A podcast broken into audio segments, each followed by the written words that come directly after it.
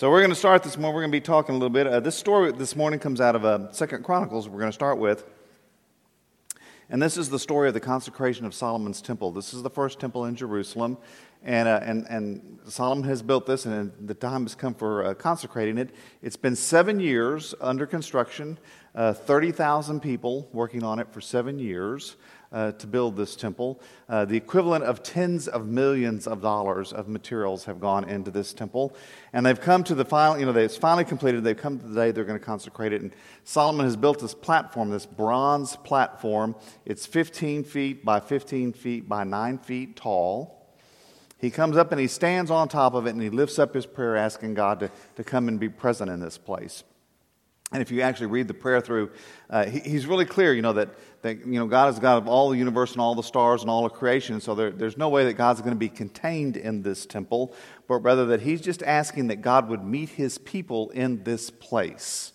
Uh, and so he has this powerful prayer, and, and in the midst of that, uh, the glory of God descends on the temple, uh, the you know, light and smoke and fire, it comes down, uh, and, and it consumes the offering of, of, of twenty-two thousand oxen and one hundred twenty thousand sheep. But not a word from God is spoken. And so the day ends, everybody goes home, and, and, and it comes to evening, and, and Solomon lays his head down, and in the night, God speaks to him. I've heard your prayer and have chosen this place for myself as a house of sacrifice. When I shut up the heavens so that there's no rain, or command the locusts to devour the land, or send pestilence among my people, if my people who are called by my name humble themselves, pray, seek my face, and turn from their wicked ways, then I will hear from heaven and will forgive their sin and heal their land. Now my eyes will be open and my ears attentive to the prayer that is made in this place. For now I have chosen and consecrated this house so that my name may be there forever. My eyes and my heart will be there for all time.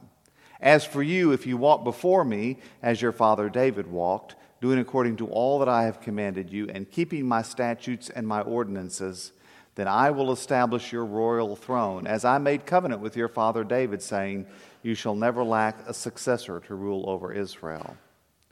But if you turn aside and forsake my statutes and my commandments that I've set before you, and go and serve other gods and worship them, then I will pluck you up from the land that I have given you. And this house, which I have consecrated for my name, I will cast out of my sight, and will make it a proverb and a byword among all peoples. And regarding this house now exalted, everyone passing by will be astonished and say, why has the Lord done such a thing to this land and to this house? And then they will say, because they abandoned the Lord, the God of their ancestors, who brought them out of the land of Egypt, and they adopted other gods and worshiped them and served them. And therefore he has brought all this calamity upon them. So Solomon has this uh, dream where God speaks this uh, back to him after consecrating the temple, this word that, you know, if, if this is my place, and, and if my people will come here, I will meet them here. And and, if, and any time that, you know, things are going bad in the country and things are, are not working right, and there's drought, there's famine, anything, if my people come here, I will hear them and I will heal the land. But if my people go and worship other gods, then I will drive them out of this land and I will destroy this temple. That's a very clear word of warning. Now, now this story appears almost verbatim. This is Second Chronicles. It appears almost verbatim in First Kings, the ninth chapter. The interesting thing is, is there's a little small difference in the midst of them. And First Kings leaves out this little word of hope that's in the middle of this, uh, basically because the historian of First Kings knows what's going to come. He's writing this story from the, the viewpoint of the exile, and he knows that the, the people of Israel are going to worship other gods. He knows that the land will be destroyed and the temple destroyed and the people will be taken into exile. And so he writes it Um, really in a darker tone, if you will, uh, leaving out the kind of hopeful parts of this that, that God is speaking. Whereas the chronicler includes this little piece in the middle of it.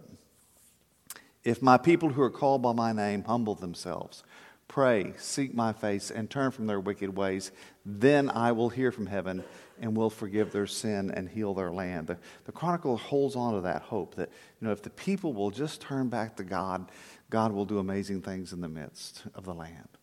And so I, as we come to this week and we're going to celebrate July fourth, I'm going to invite you to think about how that word might be a word of hope into your life. Let's pray. Almighty God, may the words of my mouth and may the meditation of all of our hearts be acceptable in your sight, for you alone are our rock and our Redeemer. Amen. So um, when I come to July fourth, um, I come with a, a, a certain perspective that comes a little bit out of my family history. Um, when uh, when we got ready to move here, we came here in two thousand one. We didn't know we were coming here until we went to annual conference. We discovered there that we were going to move that year and, and come among you. And uh, we'd already made plans for the holidays and everything. And Randy Berry was uh, was wonderful and gracious to us and uh, helped us with the move and stored our stuff and everything so we could go ahead with our vacation plans. Uh, we had planned, uh, we went to Colonial Williamsburg, took the kids up to Colonial Williamsburg, uh, and we took them there uh, uh, partly for the history of it, but also to show them something in particular. Uh, if you go to Colonial Williamsburg and you go in the Bruton Parish Church there, and you go up and you look on the end of the second pew on the right, uh, you will see a brass plaque, plaque there with my mother's ancestor's name, Gideon Macon. Uh, Gideon was one of the settlers uh, of Williamsburg and settled in with the alderman of that church. And uh, we wanted them to understand that, that that part of our family runs way deep in American history, uh, coming in uh, before the nation was even organized as a nation and settling in here. Matter of fact, one of his, I can't remember if it's his grandkid or great-grandkids, is Martha Washington, married to George. So, you know, there's this long line, and the, and they come down, and, and and you start looking at all the the Macon clan, and that's, you know, Macon, George is named after this bunch, but you know, you, you start coming down through that, and, and, and you have this really interesting history. Uh, Gideon was there, alderman of the church, a member of the House of Burgesses of Virginia. Uh, members of that clan were members of the First Continental Congress. Uh, they go all through, they, they multiply, and they scatter all through American history, uh, and you find them in all kinds of places all over. over the places you read about the history of the family. Uh, and so, you know, you start reading through it, and it's, and, and it's really interesting to kind of read through. You know, uh, one of the early plantations in the United States was uh, the plantation on Macon Island that one of them owned and ran, and yes, they had slaves on that. But you have other parts of the family that also are part of the Underground Railroad and part of the abolitionist movement. Uh, when, when the Civil War comes on, some of them fight on the north side, and some of them fight on the south side of, of, of that battle and are, are in the midst of that. Um, some of them are great patriots. Some of my mother's family have been involved in every uh, branch of the military and every battle that this country has been in, and they're great patriots. Five of them have also been hung for desertion. Uh, so, you know, we have this interesting mix. And then, you know, out of that family, you have getting married into that, that Macon family comes down. You have my dad coming along, and my dad is the illegitimate child of a woman that's part Native American. Now, he, he told us for years it was Creek in Ashland. Actually did some research. She's actually on the Choctaw registry. Uh, so, you know, we have this interesting kind of mix of family that comes together. And if you take our family and you look at our family history, this is what you see. You see a group of people who are uh, the victors and the vanquished. They are the invaders and the dispossessed. They are the oppressed and the oppressors. They are the slaveholders and the abol- abolitionists. They are the patriots and they are the deserters. And here's the interesting thing about that. In the midst of all of that craziness, they are all church people. They're all committed church people. They come over originally, uh, the, the oldest branch were French Huguenots that came to England to escape persecution and then came from England over here. And then they divide into all kinds of branches. But we sometimes begin to think, you know, okay, well, everybody thinks the same. And I want you to hear that. You know, if you look at my family, it, it's messy. It's really messy. Uh, you know, and, and you have this really interesting mix. Uh, early in, in the history of this country, uh, the, the the founding fathers and mothers wanted to be sure that, that in this nation, that, that the government and, and the church would be separated from each other, and so they designed the structure uh, in that way. Now, we sometimes get confused a little bit about that, but uh, early on as they wrestled through that and were trying to understand what that meant, uh, Virginia passed an ordinance, and Virginia... Uh, in Virginia, the, the deal was you could go to any church you wanted to, but you had to go to church if you wanted to vote. Get it? And, and so there was a big, you know, big uproar over that. And some of you will remember Thomas Jefferson's letter to the Danbury Baptists about this, in which he used a term called separation, the wall uh, of separation of church and state. You should know he got that from a Baptist preacher.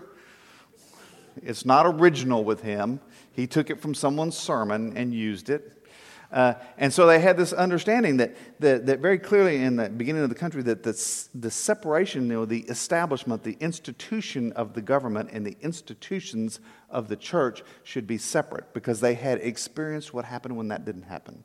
When they, they experienced what, that when those two became identical, that the government often became tyrannical or the church became just another political body. And if you want to hear a kind of a modern, interesting twist on that, in Denmark right now, there's a law that forbids them from making kosher foods because they decided that the rights of the animals superseded the rights of the Jewish people to make kosher food. Uh, so it gets really interesting when all this stuff kind of comes together and gets mixed up, and, and the way it gets changed and pulled together and mixed. And so the, the, they decided, you know, early on, we're, we're going to keep those separate. Now, what they did not intend was that people's religious values would not inform the public square.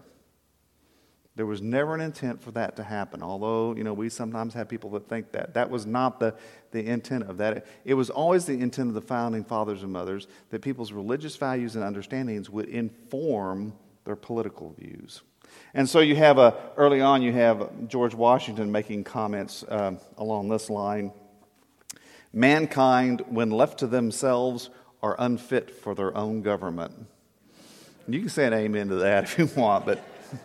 let's be honest about who we are, right? And, and then let us with caution indulge the supposition that morality can be maintained without religion.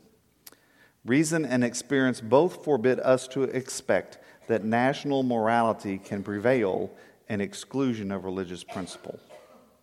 So it's clear understanding that that uh, you know, our values and our religion uh, would inform the public square, but that it would not be identical. So going back here to Solomon, when, when God speaks this uh, this word to him in the midst of the dream, at this point in time, uh, the people Israel, my people, are, are a very defined group of people. It's the people Israel, and, and the government and religion are both the same at this point when God speaks into this. Now, if you uh, do Brian Russell's Bible study sometime on a, called uh, Invitation, uh, he traces the covenant movement of, of of God's people, uh, you know, and it's kind of an opening, uh, an ever widening uh, uh, arc that this makes. You start with Abraham, uh, and then Abraham's immediate family, and then the tribes of Israel, and then the nation of Israel, and then the world.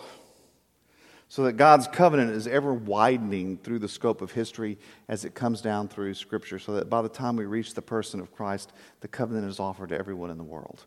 So when, when this passage runs and it says, if my people, uh, Solomon hears that in his dream as applying very specifically, very specifically to Israel and the temple.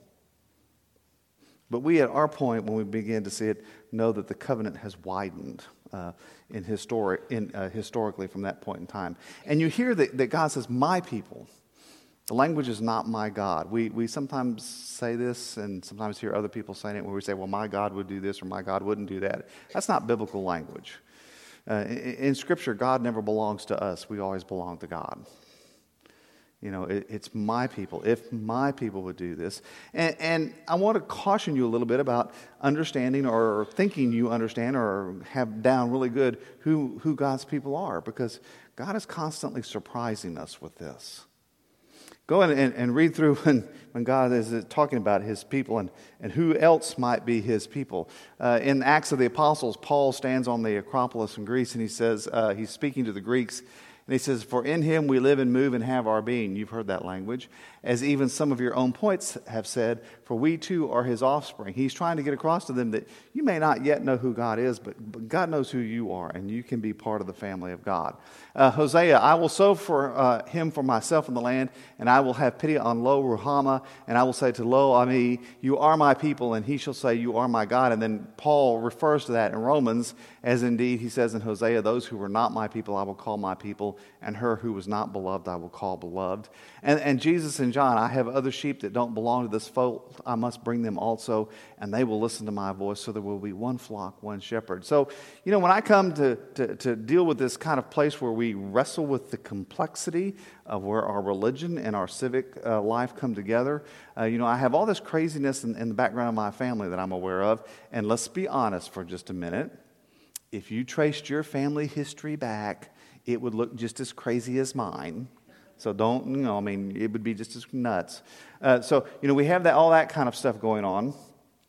But but also we have this awareness that sometimes uh, who God's people are is not who we expect. Uh, I can remember the first time I got to go to, uh, to uh, Durban a number of years back to the World Methodist Conference. And, you know, we Methodists, we in, in America, we think we know who everybody is. And then you go there and you realize, oh, my gosh, you know, we're just a speck. Because here's all these other people in the Methodist movement, different Methodist churches, all the Wesleyan churches, all the Salvation Army churches, all the Pentecostal churches, all the Assembly of God churches from all around the world have gathered, and we're a little speck in the midst of it. And you realize that e- even under the umbrella Methodist, Christianity is, is much bigger than I understood. And if you go to just General Conference for the United Methodist Church, you'll begin to understand that it's bigger than we think. Because when you go to General Conference, what you'll find is thirty percent of the United Methodist Church lives on the continent of Africa. Another twelve percent are in the Philippines, Vietnam, and Mongolia. There are there are international churches on the face of the earth, but there's only a few global churches. And by that, I mean they're, they're everywhere, and they're governed globally. Uh, and that'd be the Orthodox Church and the Roman Catholic Church, the Worldwide Anglican Communion, and us. We're on every continent but Antarctica. And when we get together, we have people from every place who come together to make decisions. And it's not what we think it is all the time. I mean, it's, it's this global body, and they look different than us, and they talk different languages than we do, and they worship in different ways than we do. I mean, if you go to Cuba sometime, and you're blessed to do that, at the beginning of the service, they're going to move all the chairs back in the front of the room because we're going to dance for a half hour before we get into doing any praying. It's a party. You know, worship, is a, it's going to go on two and a half hours. And you're going to be really tired at the end of it, but it's a wonderful time. It's awesome and amazing. It's very different from what we're used to. But it's just as real and it's just as powerful. When we come together as the, the people of God, one of the things God surprises us with is that folks don't always look like us, sound like us, worship like us. And so this, this global group comes together, and it challenges us because it says, you know, sometimes our, our Christianity, you know, we're, we're members of, of, of the United States, we're citizens, but we're also part of this kingdom of God that's so much bigger than what most of us understand. And we have to learn to kind of elevate our thinking sometimes and understand that the global church doesn't always see things like we do. We think things, we see things, and we think we understand what Christianity is. And you go to one of these gatherings, and what you realize is you're just talking middle America. It's bigger. And there's a power and a life in it that we sometimes don't appreciate. We've talked a lot about right now about General Conference coming up, and folks get worried about that and what they're going to do and all. And, and what we sometimes in the United States forget is that the real issue The real issue that General Conference deals with every time they get together is, can we stay in one piece as a global church? Because the rest of the world doesn't see things the same way we do. And how do we do that, and what does it mean? I mean, if you look in Scripture, you say, well, well, you know, if God's going to surprise us, well, who are the children of God? I mean, who are God's people? Blessed are the peace, peacemakers, for they will be called children of God. To all who received him, who believed in his name, he gave power to become children of God, who were born not of blood or of the will of the, or of the flesh or of the will of man, but of God. For all who are led by the Spirit of God are children of God. For in Christ Jesus you are all children of God through faith. As many of you as were baptized into Christ have clothed yourself with Christ. So then you're no longer strangers and aliens, but you're citizens with the saints and also members of the household of God, uh, so that you may be blameless and innocent, children of God without blemish in the midst of a crooked and perverse generation in which you shine like stars in the world. See what love the Father has given us, that we should be called children of God. And that's what we are. The reason the world does not know us is that it did not know him. Beloved, we're God's children now. What we will be has not yet been revealed. What we do know is this: when he's revealed, we will be like him, for we will see him as he is. Everyone who believes that Jesus is the Christ has been born of God. And everyone who loves the parent loves the child. By this we know that we love the children of God, when we love God and obey his commandments. I mean, this understanding that the children of God are the people who give themselves wholly and completely to God. Now, let me be really clear with some language with you. All people are God's creation, and all people are loved of God, and the covenant is extended to all people. But only those who give themselves wholly and completely to God are called children of God within the language of Scripture. And that is so much a broader fellowship than what we understand sometimes. And so we, we live in this really interesting time when, when barriers are being broken down and we can communicate across cultures and outside of our world. And, and we're getting a picture of the kingdom of God that's so much bigger. And how do we how do we put all that together? It's complicated. It's a complex thing. So anytime you have someone coming to you and saying, well, you know, if you're a Christian, you're going to think exactly like this, raise question. Wonder about that. Because the kingdom is so much bigger than what we understand. I mean, God speaks to Solomon and says, listen, you know, when, when, when you're struggling as a nation, when you're struggling as a people and things aren't the way you should be, don't don't start trying to point fingers at other people and decide what everybody else needs to do, but rather, you know, humble yourself, pray, seek my face, turn from your wicked ways, and then I'll hear and I will forgive, and I will heal. There's a, a wonderful passage that was in one of J D Walt's uh, seedbed texts this week about what happens when we forget who we are as the people of God. And he says, without the mission of God, we are destined to substitute all manner of strategic initiatives to accomplish our own individual and tribal missions, to find life, liberty, and the pursuit of happiness, whatever we interpret those words to mean. Our strategies will be built on the premise of scarcity rather than abundance, and our political ideologies will guide us far more than our theological convictions, often with the former masquerading as the latter. And when we come to the holiday, you know, it's it's it's one of those things where uh, maybe we need to kind of reach back across to what our, our brother James taught us, you know, right? Confess your sins to one another, pray for one another, so that you may be healed. The prayer of the righteous is powerful and effective. You know, seek God's face, humble yourselves, repent, allow God to be at work at you. Uh, if you're struggling with things in the world, may, maybe instead of trying to fix everybody else, it's time to lean into God and let God heal you.